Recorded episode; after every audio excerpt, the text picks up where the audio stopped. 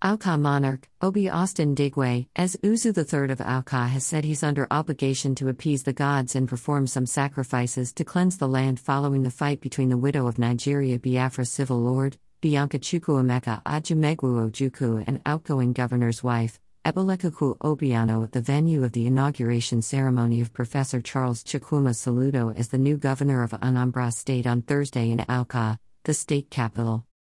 The Awka monarch made this known in a press release made available to newsmen on Friday in Awka.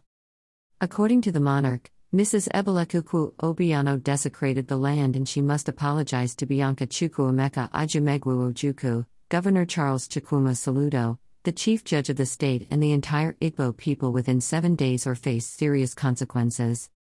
The monarch's statement reads thus She should also tender an unreserved apology to the new governor, Professor Chukwuma Soludo for her disgraceful conduct during his inauguration.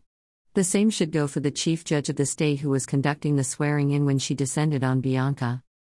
This grave sin was committed in the land of Awka, which is known for peace and unity. Therefore, as the traditional ruler of the people and chief custodian of our culture, I am under obligation to perform some sacrifices to cleanse our land of this filth and pollution, and to appease the gods. It must be pointed out that Bianca was not at that ceremony as Bianca, but as a direct representative of our late father and leader, Chief Odumegwu Ojukwu, her late husband who pioneered Ika. Therefore, Abel's action of casting aspersion on her is an affront on the entire Igbo people. It was indeed on Odumegwu Ojukwu and not on Bianca as a person. This is an insult to Igbo and it must not go unpunished.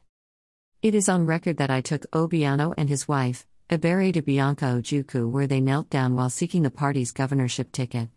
Bianca endorsed Obiano and called on all of the members, including then Governor Peter Obi, to support him.